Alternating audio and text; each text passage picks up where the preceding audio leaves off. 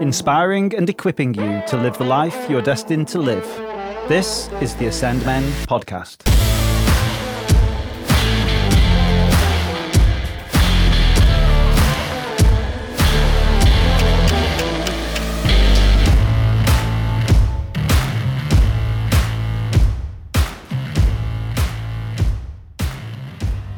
There are many occasions in my life when Jesus passed by.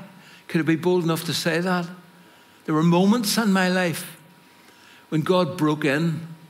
The moment whenever I trusted Christ, that was a moment when Jesus passed by. I had an opportunity and I grasped it with both hands.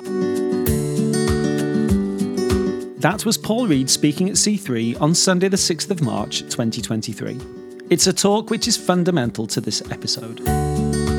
Today's guest was born in an army field hospital in Germany, but has lived most of his life in Cambridgeshire, now residing in Haverhill with his lovely wife Shelby and two cute daughters. His first job was a paper round, and he must have done it pretty well because he was soon promoted to be a shop assistant in the same corner store. A couple of football facts: he's a Chelsea supporter, so hasn't had a great year, but once refereed a match involving Fran Kirby, who went on to represent England at the 2015 and 2019 Women's World Cups. Today, we're talking with Luke Franks. Hi, Luke. Hi, Alan. How are you doing? Very good, thank you. Thanks for being on the podcast. Our habit is to ask our guests some quickfire questions to get to know them a bit. So first up, imagine the government has asked you to join the diplomatic corps. You can choose any capital city in the world to live in. Where would you go? Oh, I think I'd end up moving to Germany. The cities there are just extremely clean. They're efficient people. They're kind. It's just a lovely place to be. Excellent. Next one, food related. Bacon roll, brown sauce, red sauce, or no sauce at all? None. I like to taste my bacon. Mm-hmm. And third, how did you propose to Shelby? And did she say yes the first time? Technically, I didn't. And she did say yes, I suppose. It's a funny story. I don't know how to get into that. All right, well, let's not get into that then. I can see you on video here, and the body language is saying let's not get into that. So we'll stop right there. So we've already heard that you started your working life in a convenience store, and at that age, you've told me already, you were around 17. So you weren't married and you didn't have children. So there was work, there was your social life, and balancing your energy and your time across those two things was probably pretty easy, wasn't it? Yeah, that's safe to say, yeah. Yeah. And then you married in 2016, started attending church, and then the girls arrived, and now your life is a lot more complex. And so now you're having to apportion your time and energy across all of those things. And then what happened?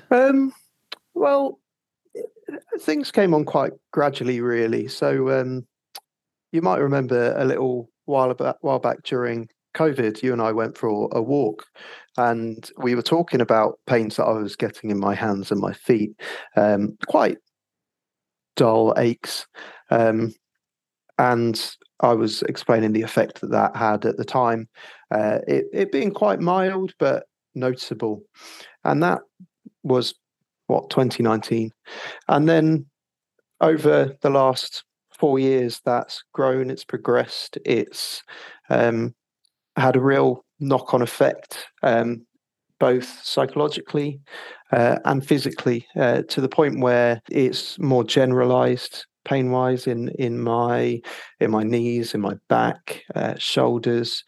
It doesn't just affect that. I've been going through a process for diagnosis, which involved many scans and blood tests, and they've pointed to fibromyalgia. A joyful part of that affects brain function and things like fatigue. So it's been trying to balance those with those parts of life that you said about.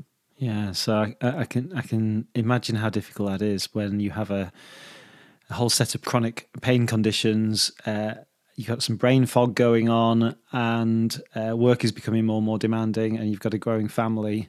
And so how did you prioritize your time and your energy with all of that happening? I think at the time I thought I was doing quite well. But hindsight is a great gift to have. I put a lot of pressure on myself to be the provider, and I was telling myself that I was doing a great job providing for my family, and it was actually more negative than it was a positive thing.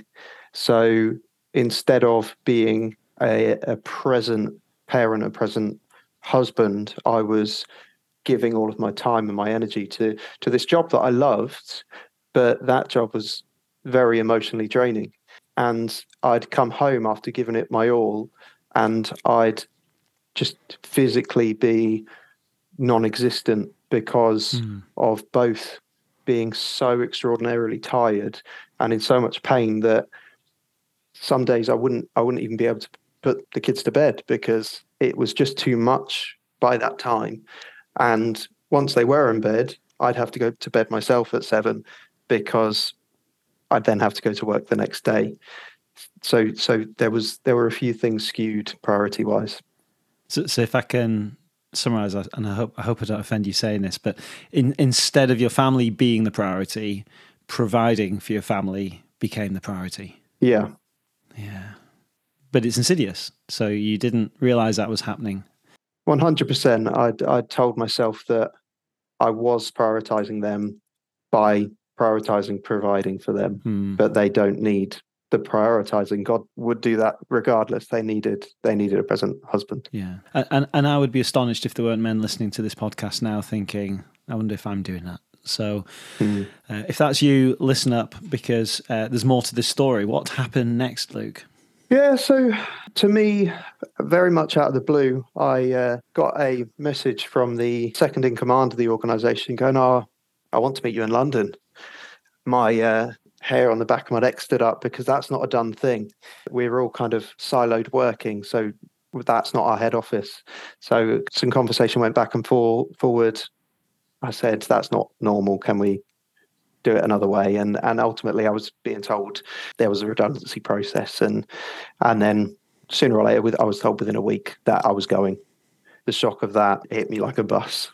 So the thing you've been pouring all of your energy and your focus into is suddenly like pulled away from you. Yes, definitely. And I think it was very much like the carpet had just been pulled underneath me. I'd given a lot to that job, and it was a very rewarding job. I really enjoyed it, and a lot of good had come from it. But it was as if a green screen the projector had kind of gone, and I'd soon realised that where I thought I was, it was a false reality as such. And what happened next? So I very much was in a bit of a pit. I think it was a very low time. I had some very good people around me, very faithful people who kept checking in, kept encouraging me. And because of that, I kept kind of doing church online, having some active involvement with listening to church. And I watched Paul Reid preach, and he spoke about being involved in the Spirit and having the presence of the Spirit, and it was as if that was there for me in that moment. It was really quite special, and it was spoken about as if sometimes we find ourselves gently in the presence of the Spirit, and then other times we need to be pushed off the boat. It was talking about walking on the water and Peter stepping off the boat, and sometimes we're kind of in this storm, but it's that step off and the risk that's taken, and the danger can sometimes be being on the boat. And it soon made me realize that actually the risk wasn't where I am now and not having a job. It was being in the situation I was, with trying to struggle just to survive in this job I was in, giving everything for survival. It was teaching me to trust in God for that provision rather than trusting myself, because I was just running myself into the ground. I think the title of the sermon was Jesus Passes By in the Most Unusual Places, and you can get that sermon. It's about there's an excerpt of about 10 minutes on YouTube. So really what you're saying is that the risk was more staying in the boat. So had you continued in the boat, which is working the way you were working and giving your energy and everything to the job to provide for your family, actually staying there was more dangerous than being kicked out of the boat and having to try and tread on the water, which is what just happened when you were made redundant. Mm-hmm. Yeah, so you're now out of the boat and probably floundering a little bit, trying to keep your head above water. What happened over the next few days in terms of your thinking, and also actually, you know, what fell into place? It was really quite a special few days, really. For a naturally quite anxious person, there was no panicking, searching for jobs. Not at any point did I look online, put a CV online or anything like that. Within 2 hours of me telling contacts that I'd made work-wise, okay, this is the case, all of my service users are going to be moved across, everyone's going to be cared for kind of thing. I'd had someone say, what an awful situation. Do you want to come work for me? And it really just cemented what God was saying, and in that sermon, what was spoken to me. And I've been given this role, and I've been put in this role of genuine change, of a real good step forward. And I can see the peace both in that gap of, I think it was about 5 or 6 weeks gap that I had, both of rest and recuperation, of peace of not having a role, but also to be able to go, what a situation I was putting myself in by trying to hold my own instead of knowing who's already won the battle kind of thing. So just by stepping back forcefully, or stepping off the boat forcefully, being pushed off the boat and now being able to see, gosh, what was I doing to myself? And just being pushed into God's arms, it's just amazing to see what can be done if you've got the priorities straight. And this is quite a recent experience, so how are you going to guard that going forward so you don't start to slip back into the risks of staying back in the boat, working too much, focusing on the provision for your family rather than your family? That's the most important thing, isn't it? And I think that's a really good question, because I think you can slip up so easily, and anyone and everyone is susceptible to that. I think for me, it's remembering the needs and the wants. I always think back to when we had our first child. Everything we bought, the cot, the wardrobe, the changing table, all we really needed was a Moses basket and a pram. Everything else is just these lovely things to fill the room.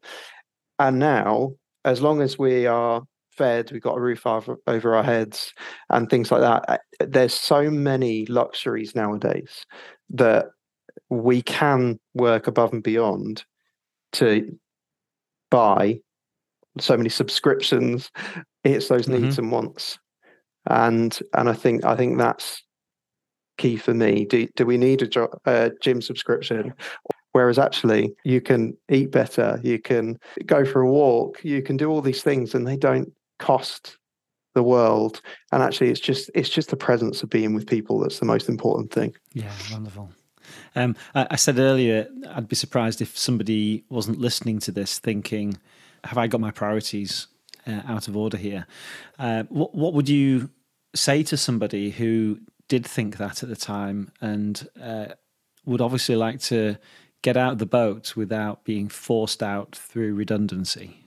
I think we need to be so aware that sometimes change is needed. We are so scared nowadays of change, but change is a necessity in life. And we like to stay in a bubble because it's safe and secure, but that safe and secure bubble can lead to break down if it's just slowly beating you down. If it's too much, if it's too negative, then it's just going to destroy you. Whereas you can change, you can go to something better, you can go to something with less pressure, and it can be more time for your family, it can be more time for your faith, it can be more time for all these good things. And it's knowing in yourself whether you live to work or work to live, whether you're having an extra £2,000 a year to pay for all these luxuries, all these wants, but do you have time for them because of this time that you're working? And it's just keeping an eye and having those people to keep you accountable for that. And if you're spending all that time doing these things and not having time to do them once you're home, then something's not connecting. So it's having those people to keep you accountable. Accountability is a real interest for me, and how we do that with other men is really interesting. What if we know somebody who we feel is getting their priorities out of kilter? What would you suggest would have been helpful for you before you had your redundancy moment if somebody had been seeing you burning yourself out at work? I think the best of friends, the best of people, first of all, are the ones that walk alongside you with it. They're the ones that take off kind of the burdens when they can. And that comes from saying the harsh things at the hard times. It's the whole harsh truth is better than kind words and them being false. So sometimes the truth hurts. And to have someone to go, your priorities are wrong. You're putting work above your wife. You're putting football above friends. You're putting beer above whatever. To have someone say that and just call you out on it, I think that's the best thing we can do. I think sometimes we can just be a bit flip-floppy around the point, and things just need to be said. And even if we can't accept it as the receiver at that point, it is that seed that needs to be mulled over sometimes. So it might not be accepted at that moment, but I guarantee it would be thought about. So it 100%, just say it as it is. Yeah, I think it was one of the things that came up in the interview with Rod Parsons in a recent podcast episode that we ran, where he talks about three things he got wrong. And one of them was kind of taking himself too seriously and pouring himself into his job. And maybe that Stephen Covey moment when we're on our deathbed, whoever thinks, I wish I'd spent more time in the office, I wish I'd been promoted more, I wish I'd traveled more with my work. Who thinks that versus who wishes they'd spent more time with their children or with their friends or with their parents or with the significant people in their lives. And that's a great thing to think forwards to, not to rush it, but that kind of deathbed moment of what priorities really matter is a great thing to think forwards about. Luke, it's been really helpful talking with you today. Thank you for sharing your story with us. It's been painful, but it's been good. And sometimes the pain is a good thing because it brings us to a reality in our lives, and it feels that you've had that reality moment. Thanks also to Paul Reid for bringing that word, which was very much in season for you, and it sounds like it's had a profound impact on your life already. Great, thank you, Alan. So Luke, thank you for joining us on the podcast for this episode and for being so open with us with your story. You're on the Ascend core team, the leadership team. So on behalf of Ascend, what would you say to any guys out there who might be just questioning the balance that they have in their lives, or they may know somebody who's struggling to find that place of balance in their lives? I'd say to just be open with mates or people within their home church or even to us in the team, to just share it, what they're going through, what they think. It can be quite daunting to even contemplate that change and contemplate trying to pursue something different or make sure those priorities are resolved. So I think as brothers, we're always here. So get in touch with someone is what I'd say. Yeah. So in the show notes, we'll provide a link to the Paul Reid preach that Luke's just referred to, and also some contact details for Ascend here. You can read about our upcoming events and sign up for those, so you can actually come and meet with some brothers, but also just a general email address if you want to get in touch with our Facebook group. So you're not alone. We finish this podcast every single week by saying, together we are stronger, and that's certainly the case.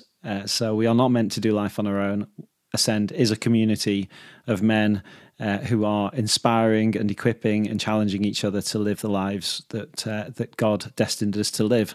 So let's do that practically and do that in this area of prioritization. So thank you, Luke. It's been great having you today. Thank you. That's it for this Ascend Men podcast. If you've enjoyed this content, please share it with a mate. To make sure you never miss an episode, subscribe to wherever you get your podcasts. Together, we are stronger.